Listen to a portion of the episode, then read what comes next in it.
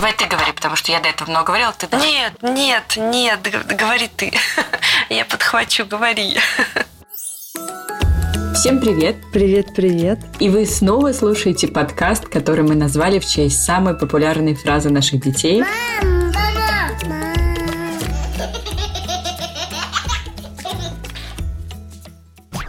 И это первый эпизод в новом году. Ура! С Новым годом! Меня зовут Карина, моему сыну Луке четыре с половиной года, и мы живем в Мюнхене. А меня зовут Тоня, у меня двое детей. Старшего сына зовут Олег, и ему пять с половиной лет, а младшего зовут Илья, и ему сегодня исполнился год и месяц. и мы живем в Москве. Представьте вот тут, что было долгое обсуждение опять о том, как быстро растет Илья. Но мы его пропустим, потому что мы с Тони это уже обсуждали первый эпизод в этом году. Как ты отдохнула от подкаста? Расскажи, как твои ощущения? Было вот ощущение какого-то отпуска? Ну, скорее, да, на самом деле, потому что удалось переключиться, подумать, э, поразмышлять э, над будущим нашего с тобой подкаста. Поэтому я думаю, что с новыми силами мы приступаем к нашему любимому хобби вновь. Отдохнула сто процентов. Мне очень нравится всегда начало года вот этим запалом делать что-то новое, делать что-то крутое, а пообещать себе ходить 10 тысяч шагов в день и так далее. Мне вот всегда нравится Новый год этим. Отказаться от шоколада, да, Карин? Да, да, кстати, 14 дней я уже без шоколада. Я, когда Карина мне это пишет, я говорю, мне даже это читать больно. Я просто, просто вспоминаю тот год. Мне даже это читать больно, когда пишут, что я не ем шоколад там 10 дней. Я думаю, боже. Я не ем шоколад и вообще об этом даже не думаю. Значит, у тебя есть откуда брать эндорфины? Ну, конечно, конечно. Я тут поняла, что шоколад – это реально такая психологическая зависимость меня на данном этапе жизни. Да, помимо отказа от шоколада, опять у меня такая цель по активности, я начала с нашей с тобой любимой секты программу Feel Good. Она как раз такая для таких, как я. Угу. А, те, которые давно не занимались спортом, но пытаются войти в ритм, там такие легкие тренировки. Вот я уже сделала 6 тренировок. Но на самом деле они прям очень-очень такие микро-тренировки. Там даже есть какие-то дыхательные штуки, но в основном все на спину и на грудную клетку, все как ты любишь. В общем, мне нравится. И я уже сказала, да, что я люблю всегда начало года тем, что у тебя на него какие-то большие надежды, планы. И вот для меня это такое время. Вот я сентябрь люблю за это и январь. Вот как-то все время я на подъеме. В том числе, ты правильно сказала, это и нашего подкаста касается. Я, честно говоря, не почувствовала наш отдых. Я не знаю почему. Может быть, потому что мы объявили слушательницам, что мы отдыхаем, а сами записывали эпизоды и планировали с тобой какую-то активность на год. Я не знаю почему. Я не почувствовала этого отдыха. Там этих трех недель они вообще пролетели просто вжух. Но при этом я не чувствую усталости. То есть я чувствую сейчас удовольствие, какой-то опять запал заниматься подкастом. Это тоже хорошо. На этой ноте и начнем. Да, и в этом году мы планируем и обещаем вам, наши дорогие слушательницы, что эпизодов полезных будет много. И начнем мы прямо сейчас, потому что вашему вниманию мы представляем эпизод с Ольгой Бачковой, с которой мы обсуждали безопасность детей. У Ольги своя Академия безопасности, в которой есть такие профессиональные, практичные разные тренинги и занятия по безопасности для детей и для родителей. А также Ольга автор книг про безопасность для детей. Еще у нее популярный блог в Инстаграме, в соцсети, которая запрещена в Российской Федерации. В общем, нам с Тони эпизод оказался полезным, он нам понравился. Мы надеемся, что вам он тоже будет полезен и что вам он тоже понравится. Напишите нам обязательно о своих впечатлениях после прослушивания. Однажды Ольга столкнулась с ситуацией, когда ее маленькая дочь готова была уйти с посторонним человеком после непродолжительного разговора. И Ольга начала изучать вопросы безопасности. Сейчас у Ольги своя Академия безопасности. Это один из крупнейших учебных центров России в сфере детской безопасности. Академия проводит профессиональные тренинги, семинары и курсы для детей и родителей по обеспечению собственной безопасности в самых различных жизненных ситуациях. За пять лет работы компания обучила более 45 тысяч детей и родителей. Вот это да! Объемы, ничего себе. Ольга, здравствуйте, здравствуйте. Спасибо, что пришли к нам. Здравствуйте. Спасибо, что пригласили. И прежде чем мы начнем сыпать на вас буквально наши вопросы, у нас есть такая традиция. Мы всегда спрашиваем у наших гостей про их детей. Расскажите нам, пожалуйста, про ваших детей. Сколько их, какого они возраста и как их зовут? У меня двое детей. Моя дочка Соня, ей скоро будет 11 лет в феврале она как раз и стала тем самым ребенком, который привел меня к безопасности. Вообще сначала к психологии, потом к безопасности. Потому что именно в наших с ней отношениях я поняла, что лучше ребенка воспитывать э, сразу с такой здоровой психикой, чем э, исправлять все уже во взрослом возрасте, когда психика менее гибкая, менее подвижная, и когда доставать из себя какие-то проблемы сложнее. Вот я стала копаться в себе сначала, в своем материнстве, и, собственно, уже это влияет на наши отношения, я вижу. И через 7 э, лет у меня родился сын Саша. Он э, очень сильно отличается от Сони. Ну, каждый мне свои челленджи дает. Соня спокойная, тихая, ну такая достаточно закрытая, ранимая, и с ней надо выстраивать э, контакт аккуратный. А Саша — это Бармалей, который вообще просто разносит все и всех. Его любовь проявляется в ударах, кусаниях и во всем таком. Очень своенравный. Я недавно открылась всему новому для себя. Астрологии, нумерологии. Просто друзья вдруг этим всем стали заниматься, и я всех вот поэтому теперь проверяю. Вот увидела у Саши в нумерологии, значит, у него там в характере 5 единиц, и мне сказали, что это, ну, это капец, какой упрямый характер. Я думаю, я поняла. Значит, это не я что-то неправильно делаю в воспитании все-таки. Я догадалась, что это в его характере такое. Я просто поразилась количеством детей и родителей, которые прошли уже ваш курс. Расскажите коротко, о чем он и поподробнее, да, и как вы вообще пришли к идее создания собственной академии безопасности? Ну, на самом деле, вы вот коротко описали уже то, как я к этому пришла. Мы действительно с Соней ехали в метро. Метро к маленьким детям, ей тогда было там около трех с половиной лет. Всегда какие-то незнакомые люди там подмигивают, пристают. Ну, мне тогда это вообще не казалось странным. Мне сейчас, на самом деле, это не кажется странным. Вопрос только в том, как ты ребенка обучаешь. Вот, а тогда вот какой-то мужчина начал с ней заигрывать, там, перемигиваться. Она так ему активно отвечала. Она же рядом со мной, вроде не страшно. Но меня больше напугало, когда он сделал жест движения к себе, типа, иди ко мне. И она вроде бы дернулась к нему пойти пойти. И вот тут у меня как раз клюнула птичка в голову, типа, что происходит? Такого быть не должно, это неправильно. И я вот после диалога с ней, в котором она сказала, конечно, пошла бы к нему, я бы с ним познакомилась, и все, и уже не незнакомый дядя. Она просто такая довольно очень у меня была развита э, в речевом плане, и мы с ней такие диалоги могли простроить. Саша бы мне, конечно, такого сейчас в свои 3,5 года такого не сказал бы. А Соня мне это все разумно выдала. Да, незнакомый дядя, но я бы с ним познакомилась и пошла бы с ним. Вот. И меня, конечно, жареный петух клюнул. Я там начала бегать, искать, кто может научить моего ребенка безопасности, что делать с незнакомыми людьми. Там прочитала все, что есть в интернете, сходила на один курс, второй там по возрасту не подходил, первый курс мне не понравился, вообще что-то моим, с моим ребенком в отдельной комнате делали. Я думаю, какого черта? Я же, елки-палки, будущий психолог. Я тренер, я там уже была менеджером по обучению развитию своей текущей компании. Ну, тренинги я провожу. Да, господи, боже мой, я же все могу сама. И начала разрабатывать вот план первого тренинга тренинга. А сейчас уже, почему там, сейчас на самом деле 6 лет и 45 тысяч, потому что у нас и онлайн, и офлайн формат. У нас тогда ковид, как и всех, собственно, пнул в онлайн. И, конечно же, охват людей, он сразу вырос. То мы могли охватывать только в Москве, тех, кто нас зовет, или ну, там когда-то ездить в какие-то города. А сейчас это, в принципе, весь так или иначе русскоговорящий мир. Мы пока вот еще переводы не делали, но нас просят и переводы тоже делать, потому что я вижу, ну, как бы дефицит таких продуктов качественных во всех странах. Наша организация, в которой я когда-то училась, а, тоже международная, у них тоже есть а, некоторые онлайн-продукты, но они пока такого больше зумовского формата, а мы стараемся внести туда какой-то такой сценарный элемент, чтобы детям было наглядно видно, да. Вот ребенок один с другим поссорились, да, вот незнакомый подошел, пытается тебя куда-то увести, вот там тобой так манипулируют, да, вот так к тебе здесь прикасаются, чтобы ребенок увидел, как это на самом деле, а не просто на словах ему это объяснили, потому что абстрактное мышление, ну, плохо развито у них, и мы стараемся вот этой наглядности добавлять, и она как раз очень хорошо работает. Вот, поэтому за счет этого мы, конечно, ну, и там, вообще за счет всех наших продуктов нам удалось охватить такое количество количество. Это очень такой наглядный случай, вы описали, да, вот с чего все началось в вашем случае. А вы знаете, я вижу обратную картину, например, в торговых центрах, на детских площадках, когда дети начинают свободно общаться с незнакомыми людьми и идти на контакт. Я даже видела ситуацию, вот мы с мужем гуляли на детской площадке, к нам подошла девочка, ну, может быть, ей годика 3-4, и она села к моему мужу на коленке сама,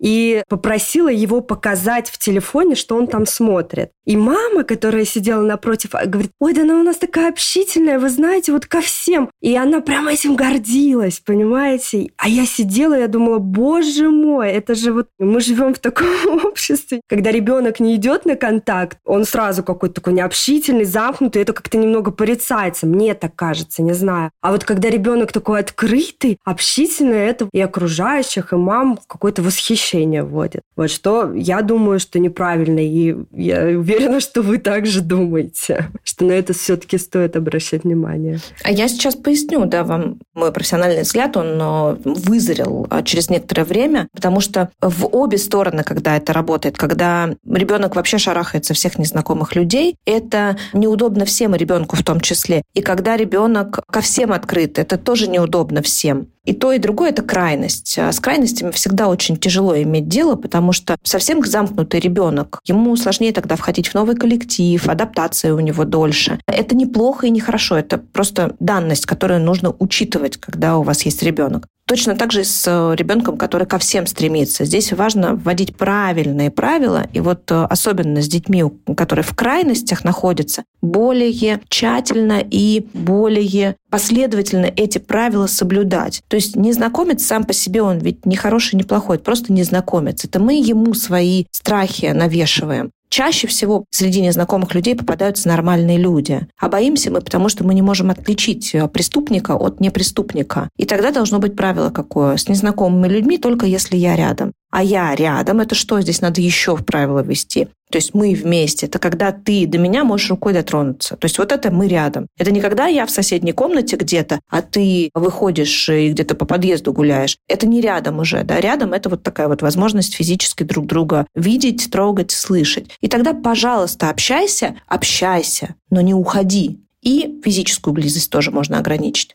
Когда же меня нет рядом, это другая история. Тогда правила немного меняются. И ты, естественно, выдерживаешь большую дистанцию, ты не вступаешь в контакт, ты ну, можешь коротко ответить на простые вопросы. И то это я бы уже со школьного возраста вводила, потому что в школьном возрасте дети чуть тоньше чувствуют какие-то, ну, вот эти манипулятивные штучки, а дошкольники, они все вообще буквально воспринимают, да. То есть если их спросили, как пройти куда-то, да, а проводи меня, они и будут верить, что да, меня действительно именно об этом попросили. Школьник чуть лучше лучше понимает подтекст, но чуть лучше. Поэтому он ответить на вопрос может, но в любой попытке тебя куда-то увести, с тобой пойти, попросить о помощи, там что-то такое, да, то есть уже взаимодействие, оно, естественно, разрывается. И все. Вот эти два правила, они обязательно тренируются потому что только на словах они не работают. Вот представьте себе, что это правила, которые касаются перехода дороги. Вы не сможете ребенку просто сидя дома абстрактно объяснить. Ты знаешь, вот когда горит зеленый свет, мы идем, а когда красный стоим, потому что ребенку представить себе эту картинку в голове очень сложно. Вы только на практике ему показываете, где пешеходный переход, где этот светофор, где что. То же самое и практикуете с э, детьми про незнакомцев.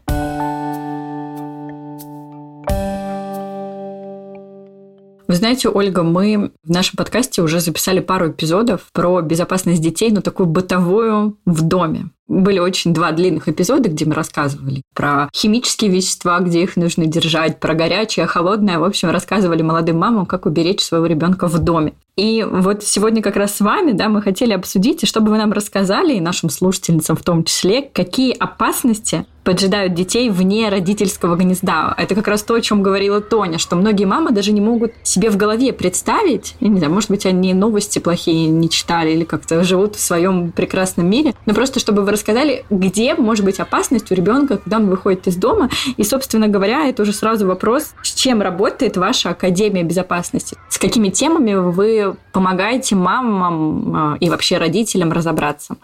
Ну, давайте попробуем широкими мазками это осветить, потому что на самом деле, э, когда ты ищешь опасность, ты ее везде найдешь. Вот буквально у меня, у моей дочки в классе ребенок поскользнулся и упал, ударился головой о кафель и полгода лежал э, в больнице вот опасность вроде бы нет, но скользкий пол, да, опасность вне родительского гнезда. Поэтому, конечно, я не очень люблю вот такой заход. Особенно тревожных родителей. Он э, сильно раскачивает эмоционально, и они начинают дуть на холодное там, где не надо, и ограничивают самостоятельность ребенка. Правила безопасности все-таки созданы для того, чтобы ребенку позволить быть более самостоятельным и справляться со всем. Какие темы важно охватывать? Вот где важно вводить правила? Это, безусловно, когда ребенок перемещается самостоятельно. Это взаимодействие со знакомыми, незнакомыми людьми. И знакомые это очень важно, потому что все исследования показывают, и наши исследования, которые мы приводили в 2022 году весной, и исследования зарубежные по той же теме, и статистика МВД и Следственного комитета говорит о том, что большинство преступлений против ребенка совершают знакомые ему люди. В нашем исследовании такая цифра получилась 50%. Это именно сексуальное сексуализированное насилие против детей. Начинается оно не с того, что ребенка нападают и сразу насилуют, естественно. Это все вот с тех самых «а пойдем ко мне в гости», «а зайди сюда», «а можно я к тебе приду». То есть вот правильное взаимодействие, оно должно быть обязательно и со знакомыми, и с незнакомыми людьми где ребенок ходит, как он перемещается, по каким местам. Дети не очень хорошо отличают опасные и безопасные места. И ключевое, что они делают в ситуации, когда боятся, они начинают прятаться или бегут домой. Но чтобы забежать домой, нужно пробежать действительно сильно опасное место. Это подъезд и лифт,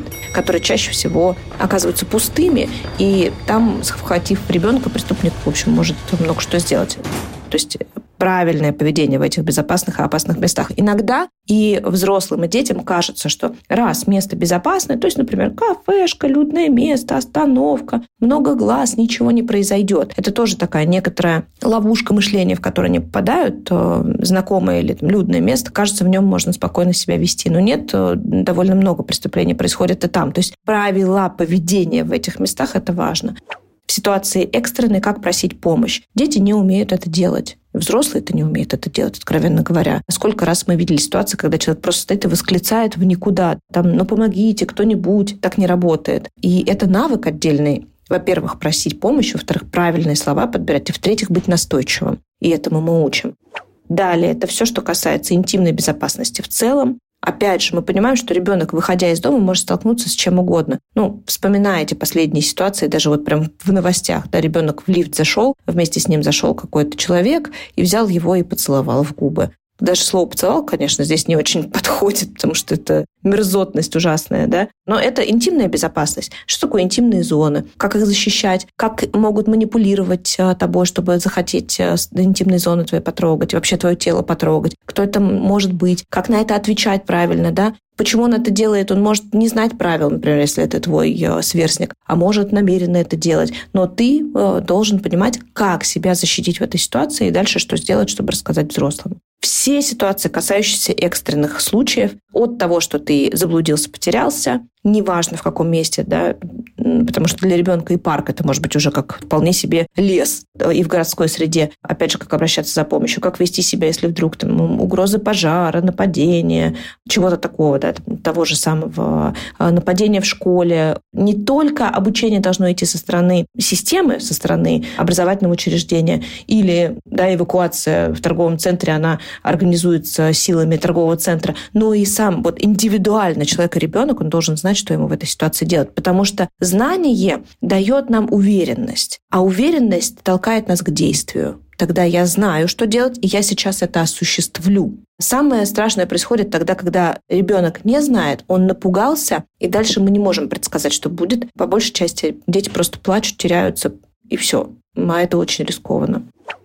Так, безопасность в интернете, само собой, да, то есть это тоже те ситуации, когда ребенок вне родительского гнезда. Да, сейчас это особо актуальная, конечно, тема в наше время. Что здесь подразумевается? Родителю-то кажется, что ну вот ребенок сидит под боком на диване, а я готовлю, например, там еду. Значит, он со мной в родительском гнезде, а что ему угрожает? Но если вы не смотрите вместе с ребенком в экран, то это значит, что вы по отдельности. И тогда ребенок-то может что угодно в этот момент происходить. Его могут булить, он может смотреть порно, ему может незнакомец писать, он может мошеннику отправлять какие-то данные. Ну, то есть абсолютно все, что угодно. Даже вот эта организация страшная Синикита, которая в России очень много говорят, и все родители, я думаю, слышали про нее, тоже наводит ужас. Мне кажется, я даже на прошлой неделе видела репортаж, как раз что опять они начали какую-то свою деятельность отвратительную в отношении детей. Да, здесь хочется сказать, что, наверное, вот, э, чтобы не привязываться именно к названиям, потому что на самом деле эти названия трансформируются. Я вспоминала свою юность, а, и я тоже находила форумы, на которых дети, ну, такие же подростки, как я тогда, да,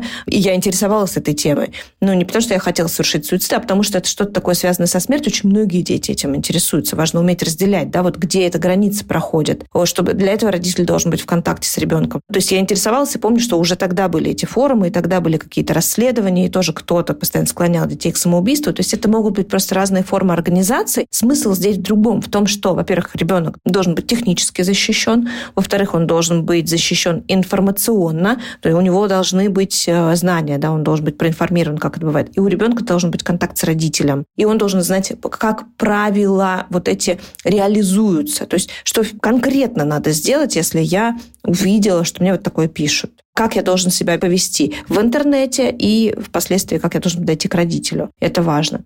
Дальше все вопросы, касающиеся зависимости. Зависимость не только интернет-зависимость, но и зависимость от психоактивных веществ. Сейчас очень рано дети начинают узнавать про эти спайсы, снюсы, там эти все курительные смеси. Вейпы сейчас у нас э, школьники ходят. Вейпы, да-да-да, вот эти вот, да-да-да.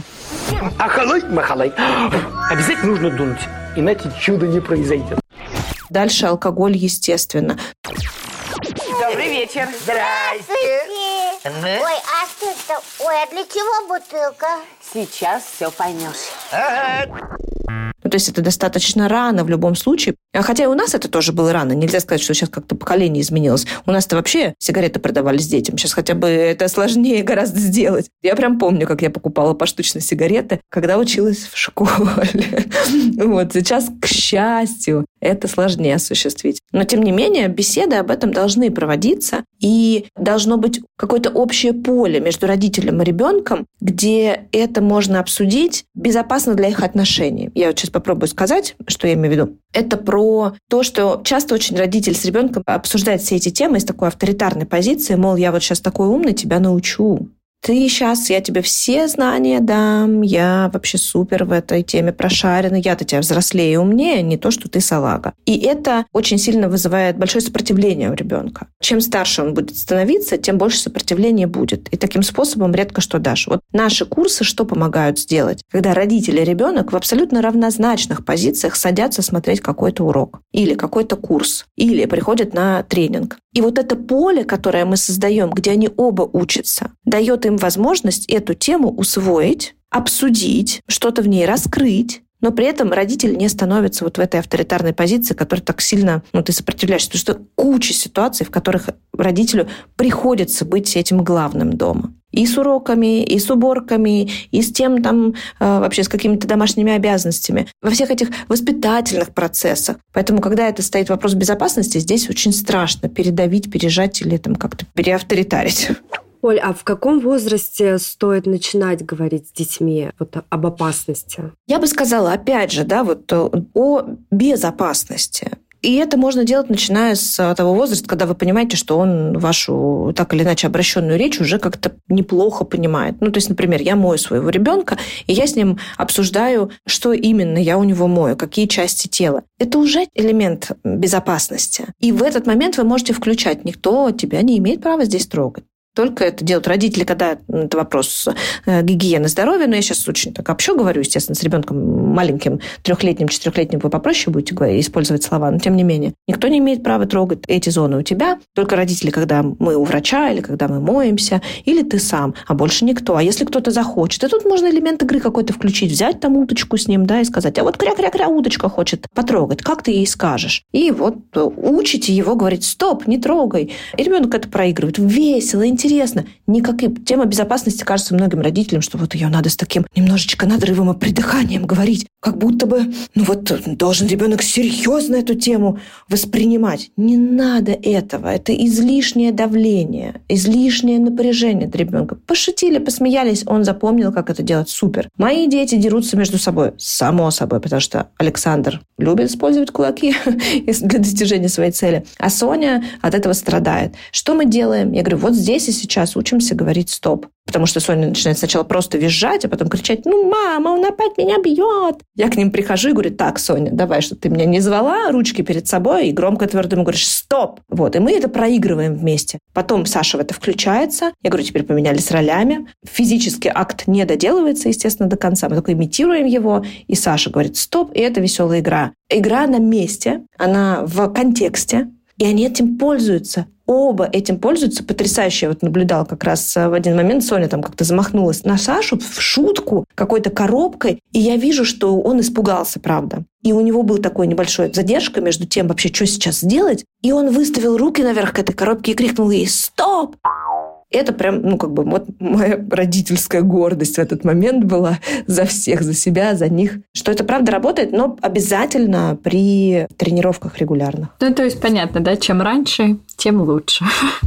Однозначно, тем раньше, тем лучше, но никогда не поздно. То есть это вот эти книжки там после трех уже поздно. В этих вопросах вообще никогда не поздно. Просто вы будете сталкиваться с тем, что а как начать, если я не говорил? А, ну вот так и начать. Раньше я не, тогда об этом не думал. Со мной об этом не говорили, и я не знал. Но я это, не знаю, прочитала умную книжку, посмотрела умный фильм, послушала умный подкаст и понял, что это важная тема. Хочу с тобой обсудить, а что ты об этом думаешь? А как ты к этому относишься? И дальше вот это уже с ребенком таким дошкольного возраста, с ним обязательно в форме партнерского диалога. В теме безопасности не сработают запреты авторитарные, не сработают какие-то такие приказания, жесткость, наказания, угрозы, потому что это уже небезопасно само по себе. И поэтому ну, как бы оно в разрез пойдет.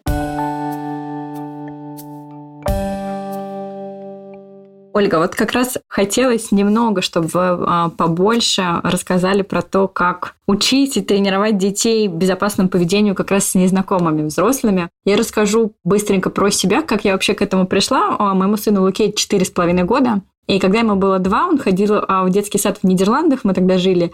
И мне воспитательница тогда сказала, слушайте, он очень доброжелательный. Вот у нас к окну детского сада подходят какие-то другие дети, например, а там детский сад был при школе. И вот он всегда всем машет. И мне тогда воспитатель сказал, вы как-нибудь там начинаете говорить с ним там, про чужих, потому что он очень доброжелательный, всем машет, ко всем идет. Я, конечно, тогда очень сильно напряглась. И вот примерно с двух лет я начала ему рассказывать про круг его знакомых людей, Помню, мы с ним даже рисовали. У нас был круг, так как мы живем за границей, у нас тут нет э, бабушек и дедушек, которые могут прийти за ним в детский сад. В общем, я с ним издалека начинала разговаривать, да, что у тебя вот есть мама и папа и воспитатели. Это люди, которым мы доверяем, которым ты должен доверять. И мы с ним очень-очень долго так разговаривали. Сейчас мы постепенно добавляем в этот круг иногда новых людей, и я рисую ему всегда несколько кругов. Один маленький, другой большой, с кем можно ходить, с кем нельзя. И, в принципе, в разговоре постоянно пытаюсь проигрывать с ними ситуация. Вот если тебе котенка предложат показать, а если тебе щенка и щенячьего патруля хотят подарить. И, конечно, он пока на все отвечает так, нет, конечно, я не пойду. Плюс я с ним обсуждала новости, когда он уже был чуть постарше.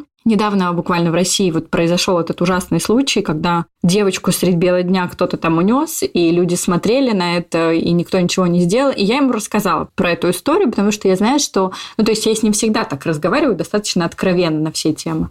А, и он очень долго, мы обсуждали с ним несколько дней эту тему, она его как-то ну, взбудоражила, он у меня спрашивал, ну, я ему объясняла, что такие плохие люди, что с ними нельзя ходить. В общем, я постоянно с ним разговариваю на эту тему. Но, естественно, я не могу проверить в жизни, как он усвоил информацию информацию, потому что, опять же, мы живем за границей, у нас даже бабушки и дедушки не приходят за ребенку. И вот я хотела, чтобы вы там в нескольких словах, понятное дело, что вы не сможете там за эпизод весь курс рассказать, но какие-то основные моменты, как, как разговаривать про незнакомцев и как учить детей вот именно общению с незнакомцами, какой-то безопасности в общении с ними. Четыре с половиной, да, года, вы сказали? Ну, то есть мы говорим про дошкольников. Да, да. У нас в основном, конечно, дошкольники, а, даже аудитория нашего подкаста, это вот мамы как раз... Ну, у нас есть аудитория школьников, но ее чуть меньше, чем в основном это мамы все же маленьких детей. Хорошо. Ну, раз я выступаю здесь в рамках эксперта, то позволю себе прокомментировать и ваш способ тоже. Я понимаю, что каждого родителя, который рассказывает э, страшную историю ребенку, чтобы его уберечь. Чаще всего это происходит потому, что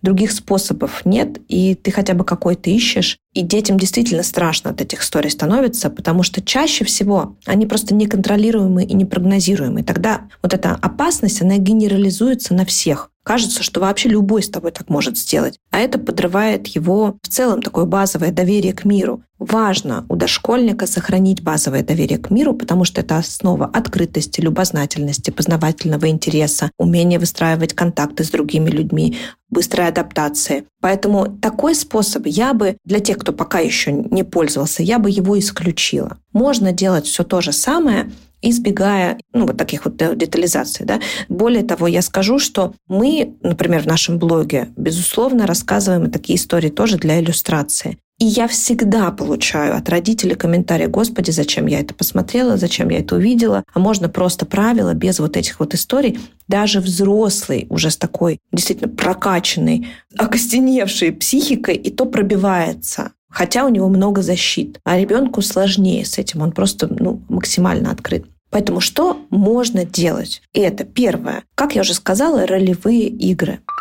Только вы не выступаете в качестве незнакомца, а берете игрушку, которая может олицетворять этого незнакомца. И фактически вы с ним сюжетно-ролевую игру проигрываете, в которой эта игрушка ребенку и котенка принесет, и конфеткой угостит, и помощи попросит, сумки донести, в машину дверь открыть, перевести через дорогу, как угодно. И каждый раз это одно и то же правило. Оно про соблюдай дистанцию, это первое очень важное, да. Откажись, уходи, расскажи взрослому, которому ты доверяешь, ближайшему взрослому. Дистанцию ее отдельно вообще можно потренировать, и это классные игры, можно преобразовать те же самые салочки в эту дистанцию, только когда вы туда добавляете контекст. Вы говорите, мы с тобой не просто в салки играем, а представь себе, я тебя хочу обхитрить. Я хочу к тебе подойти и тебя за руку взять. А ты должен почувствовать, я вот стою на месте или отхожу. И тогда вот это вот, ну, как бы такая игра, да, приближение, отдаление. Я делаю к тебе два шага, а ты от меня. И поиграли в эту дистанцию. И вы объяснили ребенку, про что это, чтобы он понял, да. Можно сюда добавить контекст. Вот если незнакомый человек с тобой на расстоянии разговаривает, он тебя что-то спрашивает, да, там,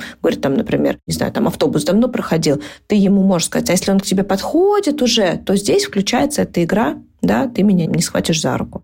Далее, классный способ обсудить с ребенком какую-то тему – это сказки.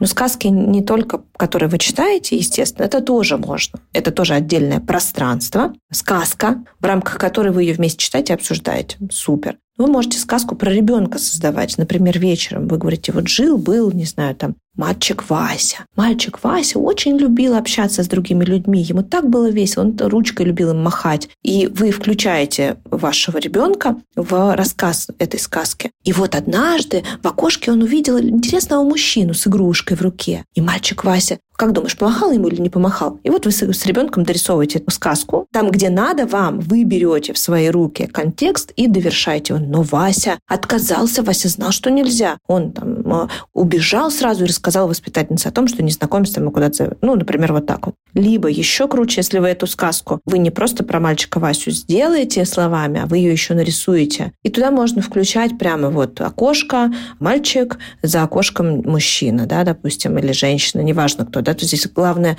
не создать какой-то образ неправильный этого незнакомца. Вот как раз со сказками очень классная история про красную шапочку и серого волка. Мы когда с Лукой ее читали, и он мне говорит, мама, ну зачем она заговорила с этим серым волком? Он же ей незнакомый. Да, да, да, да. Вот эти же ведь наши сказки, они, собственно, про это. Волк, семер козлят, колобок. Оно же вот, ну, как бы в целом, вот оно про это, про все. Можно так, а можно, но детям просто про себя нравится. Вы можете потом, представляете, вы там создадите эти книжки про мальчика или про девочку, про ребенка, и у него останется это на память. Это вообще уже серия книжек с вашими правилами. Вот она так и создается. Ну и дальше уже это может быть не обязательно где-то на улице в контексте, да, это может быть и дома иногда просто в рамках тренировки. Как правильно крикнуть, да, поработать над голосом. Ну, это пять минут в день. Кажется иногда родителям, что это такая сложность. Надо сесть, надо подготовиться. Сейчас мы будем два часа эту тему мусолить. Не надо. Раз в день пять минут гораздо эффективнее, чем вы садитесь раз в месяц. Раз в месяц можете забыть об этом. Эффект от таких разговоров э, раз в месяц нулевой как и эффект от тренинга, на который вы там раз в пару-тройку месяцев сходили. Нулевой. И дальше, если вы с этим ничего не делаете, важный момент, да, если вы это взяли и дальше внедрили, прекрасно. Если вы просто сходили, иногда просто к нам родители приходят и говорят, ну вот в прошлом году у них был тренинг ваш про город, а теперь мы вот хотим взять про это. И, конечно, ну, во мне расстраивается внутренний педагог, потому что родители про себя-то все знают. Представьте, вы бы, например, сходили на тренинг по поведению в конфликтах да, в прошлом году, вы в этом году что-нибудь с него вспомните.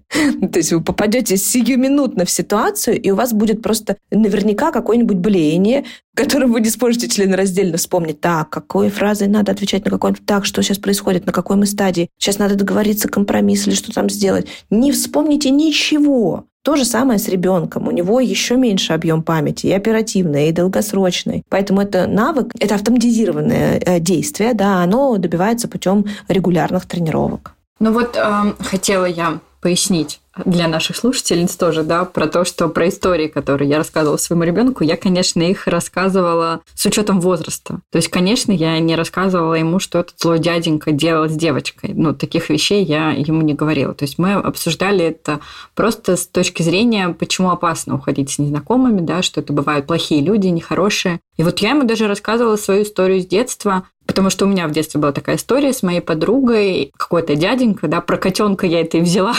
не из воздуха, мы были маленькими девочками. Я жила в подмосковном поселке, и примерно где-то лет в пять мы уже гуляли самостоятельно. И вот у нас был дяденька, который предложил пойти в подъезд и посмотреть на котенка. В общем, я в подъезд не пошла, а моя подружка пошла. Я не очень любила котят, я просто собачник. Мне повезло. Ну и, конечно, он показал ей там далеко не котенка, показал э, пенис свой. Но я в этот момент прибежала к маме и сказала, слушай, мам, там дядя Настя котенка показывает в подъезде. Ну, моя мама была прекрасная женщина, она, собственно говоря, со сковородкой побежала вниз, и дядя больше ничего не показывал. Ну, то есть какие-то такие вещи я ему тоже рассказываю на примерах, что вот я не пошла смотреть котенка, да, потому что нельзя ходить смотреть котят с чужими людьми. Это я к тому, что детям, наверное, не стоит действительно рассказывать что-то такое, что может их сильно травмировать, а говорить с ними всегда плюс-минус на их языке, чтобы они понимали. Конечно, все правильно. При этом, да, если уже ну, никак не обойтись без иллюстрации какой-то такой, да, то ее всегда важно закрывать правилом. Это не к вам, да, это я в целом тоже дополняю. Просто вбросить историю, что представляешь, вот там, а вот этот мальчик пошел, и его там, не знаю, там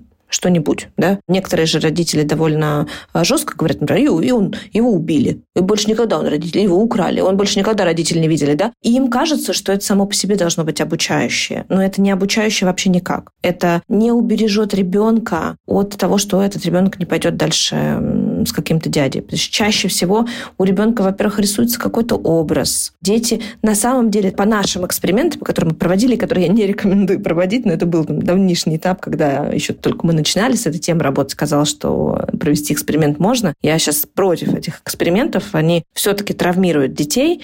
Дети с действительно дядьками такими в черных куртках, черных там шапках, они с ними не уйдут никуда. Они таких побоятся, они испугаются их. Но если это будет сюси-пуси какая-нибудь тетечка приятная, или даже хрупкий какой-то маленький дядя, у который там ну, прилично одет, какой-нибудь рубашечки, курточка коричневая, там, бородка, там, или без бородки, и вообще там милым голосом тихим разговаривает, да, у них не пересечется в голове то, что это может быть преступник. То есть здесь еще большая доля работы должна быть с представлениями и стереотипами того, кто это может быть. Что ты и бабушка, и дедушка, и женщина, и мужчина, и ребенок, и подросток. То есть нам, например, одна из подписчиц рассказывала историю о том, что они были с подругой вдвоем на детской площадке, там типа возраст 8-9 лет, и подростки рядом стали обсуждать, что а ты видел, там построили вот площадку, какую-то новую крутую, да, да, там такие горки, пойдем туда, да, пойдем туда. И девчонки, им тоже стало интересно, услышав этот разговор, они пошли за ребятами, и они в какой-то момент, когда они там куда-то за угол завернули, они поняли, что вообще-то это было разыграно все для того, чтобы их с собой увести. Вот, ну, как бы насколько да, это может быть тонко. Вот что все эти ситуации, их так много, правило должно быть одно общее. Иначе у ребенка в голове будет раздрай. Он, он просто, ну, как бы растеряется, он не сможет вот это вот вычленить из головы ту нужную карточку, да, из своей картотеки, которую сейчас надо применить. И вот еще как раз про маленьких детей хотела сказать о том, что если заканчивать историю, что там кто-то убил, ну вот, например, мой ребенок не знает, что такое значение слова убил. И когда я с ним разговариваю на эти темы, я ему рассказываю про эмоции, которые ему уже знакомы. То есть он, например, знает, что страшно без мамы, или он будет скучать по маме, или мама расстроена. То есть я заканчиваю всегда эту историю не чем-то там жестким, что ему не знакомо, что он не может представить, а то, что ему знакомо, чтобы он мог как-то с помощью эмпатии это уже прочувствовать. Вот что я хотела добавить. Ну да, да, да, это тоже важно, да, пользоваться тем понятийным э, вообще языком, который у ребенка сформирован сейчас. Потому что, правда, тоже родителям многим кажется, что то, что я знаю, и я произношу это ребенку, что как будто бы знания в него заложены, и он их постепенно обучается э, воспроизводить. А на самом деле у ребенка вообще чистое поле, да, то есть вы ему формируете это. Если что-то ему сказать, что у него в голове по-другому, а у детей много чего по-другому в дошкольной голове, просто потому что они очень эгоцентричные, все им кажется, что из-за них происходит, они очень прямолинейные, они не видят подтекстов вот этих вот манипуляций, не чувствуют. У них еще не категоризированы разные модели поведения в одну какую-то, да, такую, это происходит значительно позже. Поэтому они сегодня, например, они с котенком не уйдут, Почему я тоже еще против вот этих вот там, прям детализации такой, только в игре? Потому что с котенком они не уйдут, а завтра за конфетку уйдут. Для них это разные ситуации. Да-да, согласна полностью.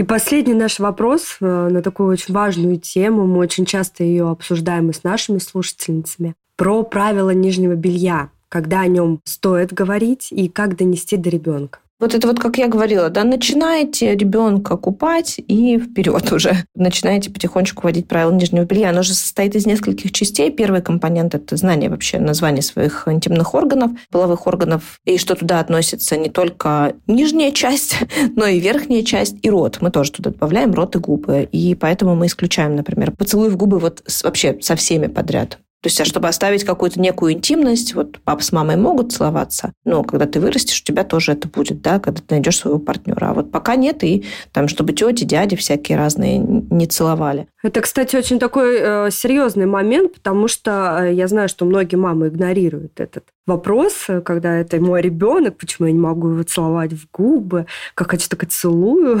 Вот на это, кстати, стоит реально обратить внимание, что все-таки это такое интимное место ребенка. И даже я помню, когда начинала с своим ребенком проговаривать эти моменты, я всегда ему объясняла, что мы целуемся только в щечку, что я, что ты, меня, мы вот целуем друг друга только в щечку. И еще вот стоит, наверное, уточнить, что правильно нужно называть э, вот эти интимные части тела, потому что у нас тоже возник некий спор со нашими слушательницами в нашем телеграм-канале, да, о том, что, ну а почему, я же могу другим именем, он же все равно понимает, о чем я. Да, давайте. Да, вот давайте вот этот момент проясним, что все-таки стоит правильно называть э, это такие же части тела. И еще важна подача, да, потому что все мы называем части тела, ну, не знаю, но мы так выросли, мы так выросли, да, вот я скажу за себя, наверное, не все, я за себя скажу. Я прям перестраивала себя, что я спокойно рассказываю ребенку про эти моменты, без стеснения, без зажатия, что я вот, хотя сама, я, повторюсь, выросла и... Выросла с писями и писюнами, да? Да, да, с письмами писюнами, и как-то особо мы эту тему не затрагиваем. Это еще хорошо. Могли бы просто вырасти там, например, и там вообще неопределенно где.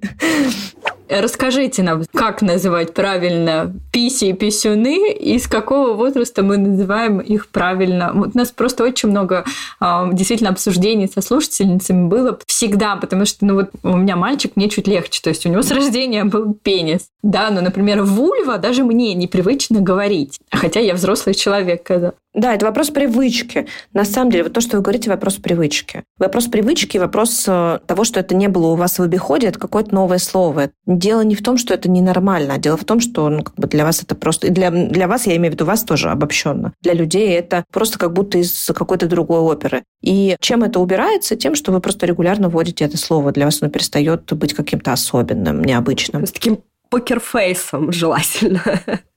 Да, ну то есть представьте себе, что вот вдруг бы вы узнали, что ваш мизинец называется не мизинец, а вульва, да? Да. Ну и как бы вы что бы стали говорить большой, указательный, средний, безымянный и, ну, вульва. Вы же не стали бы так делать, правда? Это такая же часть тела. Мы здесь убираем особенность этой зоны. То есть зона, конечно, особенная у нас получается, потому что вроде как про нее говорить надо, а вроде как она у нас как бы с особенными правилами. Но в контексте тела, что это тело такое же, как и все остальное, что оно все принадлежит тебе, и у него такое же равнозначное значение, там, как у пальца, у ноги, чего угодно, в контексте гигиены и здоровья важно, чтобы ребенок относился к этим частям тела как ко всем остальным для того, чтобы он, э, например, когда мы боимся назвать э, э, пенис пенисом, вульву вульвой, мы как будто бы ребенку даем такое послание. Слушай, вот у тебя мизинец заболит, приди мне и расскажи, а если у тебя там заболит, как прийти рассказать? Непонятно даже как. Что я должен сказать родителю, если у меня для этого нет обозначенного слова? А если у меня там все время там? Это там, это где? Какая часть пениса вообще, да? Или вульва, это что, половые губы? Или там где-то глубже? А там, может быть, где-то чеш, что-то чешется, да? Или какой-то зуд появился? Если это попа, то это булки. Ну, ягодицы, в смысле, да? Или это непосредственно дырочка, да? То есть как это, что такое? Дальше как, как вообще, как в твоем теле? Это же еще профилактика на будущее, чтобы ты понимала вообще-то, что ты писаешь, например, и рожаешь, и какаешь из разных мест. Это важно для всех все равно. А для мальчика важно другое, там, чтобы он подмывался, например, да, что у него выделения будут а, из одного места проходить, а, и что есть головка, там, как ее прочищать. Это же все, в общем-то, мы говорим про безопасность, больше гигиены для начала. И можно на это делать акцент. И здесь не должно быть, естественно, стыда, потому что что такое стыд? Стыд – это про то, базовое, я, значит, плохой, то есть эти места плохие, я про них никому не говорю, мне про них никто ничего не рассказывает, и если что-то их коснется, молчок. То есть, добавляя сюда элемент стеснения и стыда от нас, мы ребенку говорим, про это мне рассказывать не надо. И отсюда у нас и возникает такое большое количество ситуаций, в которых произошел сексуализированный контакт с ребенком, ну, например, прикосновение, демонстрация, еще что-то, а он не рассказывает об этом взрослому, потому что стыдно, страшно, будут обвинять, будут ругать, я сам виноват, вот, ну или там мама очень сильно или папа очень сильно разозлятся. То есть вот как бы все эти чувства, они начинают это, эту тему и эти места окружать. Это самое, наверное, важное, да, вот э, в этом правиле, что мы э, не стесняемся обозначать эти части тела не потому, что там вот такие продвинутые, да, а чтобы не наложить на ребенка лишнее переживание, да, если он захочет с вами поделиться чем-то таким интимным.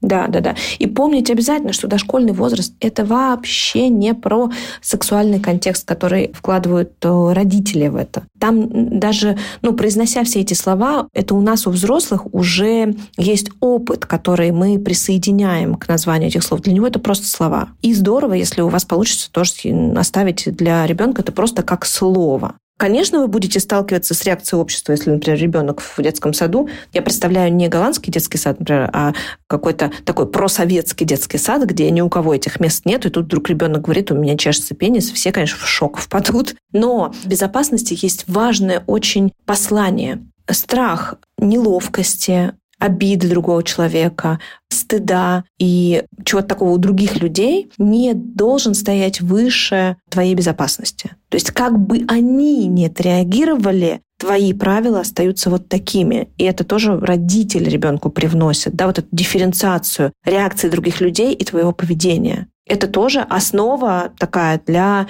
э, будущей безопасности. Когда все побежали, я не побежал. Все посмеялись, а я смеяться не стал все ввязались в какую-то да, игру, а я как бы от них отстроился. Конечно, будут этапы у ребенка, когда он будет э, больше подвержен групповому влиянию, но в целом в основе у него будет это заложено вами. Ну и дальше, да, вот сами правила непосредственно. А это уже вот в игре, как я рассказывала, да, буквально берете Мишку и начинаете, а вот Мишка хочет потрогать, говорит, давай я тебе помогу помыть, а давай поиграем в доктора, а сними там трусики. У ребенка всегда один и тот же ответ. Стоп, нет, убегаю, рассказываю взрослому. И в классной, веселой игре ребенку так нравится проводить время с родителями, вот это все разыгрывать, он счастлив будет от э, вот таких веселушек. Пусть смеется в этот момент, пусть визжит в этот момент, пусть он э, добавляет туда какие-то дурачества. Две минуты вы с ним отыграли пять раз эти ситуации, вы сделали огромную пользу уже ребенку и себе. Отлично. Ольга, такой полезный эпизод у нас с вами получился. Просто спасибо вам огромное. Вам спасибо, что позвали. Я рада всегда. Нам было очень полезно, и я думаю, нашим слушательницам не менее полезно. Да. Наконец-то мы осветили эти вопросы, которые действительно актуальны. для всех наших слушательниц. Ну, и мне кажется, в нашем подкасте впервые за три года звучали прекрасные слова «пенис» и «вульва», поэтому нас тоже можно с этим поздравить. Не прошло и трех лет. Петушки, конечно, и булочки тоже были, но мы переназвали. Да, спасибо вам огромное. Спасибо вам, что пригласили. Мы надеемся, что этот эпизод был вам полезен и понравился вам. А также мы хотели поблагодарить вас за ваши отзывы и оценки, которые вы нам ставите, и хотели напомнить о том, что вы можете оставлять отзыв и ставить нам оценку в Apple Podcast после каждого прослушивания. А также не забывайте ставить лайки нам на Яндекс Музыка, если вы слушаете нас там. А еще мы с недавнего времени завели себе страницу на сайте Boosty, и мы очень благодарны всем нашим слушательницам, которые поддерживают нас там. Спасибо вам большое. Вместе мы создаем классный продукт. И отдельно, конечно, хотела поблагодарить всех наших слушательниц, которые с нами в платном чате или бесплатном чате за наше теплое общение, за какую-то дружескую атмосферу. Я невероятное удовольствие испытываю, когда мы беседуем на какие-то темы. Это очень здорово. Спасибо вам большое, что вы не только нас слушаете, но вот так в контакте, в тесном контакте с нами. Всем хорошего дня. Пока-пока.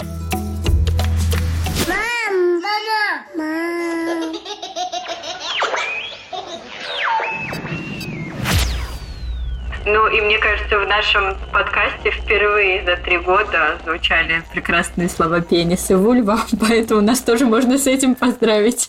Не прошло и трех лет. Петуш, петушки, конечно, и булочки тоже были, но мы их переназвали. Фалс. Пенис.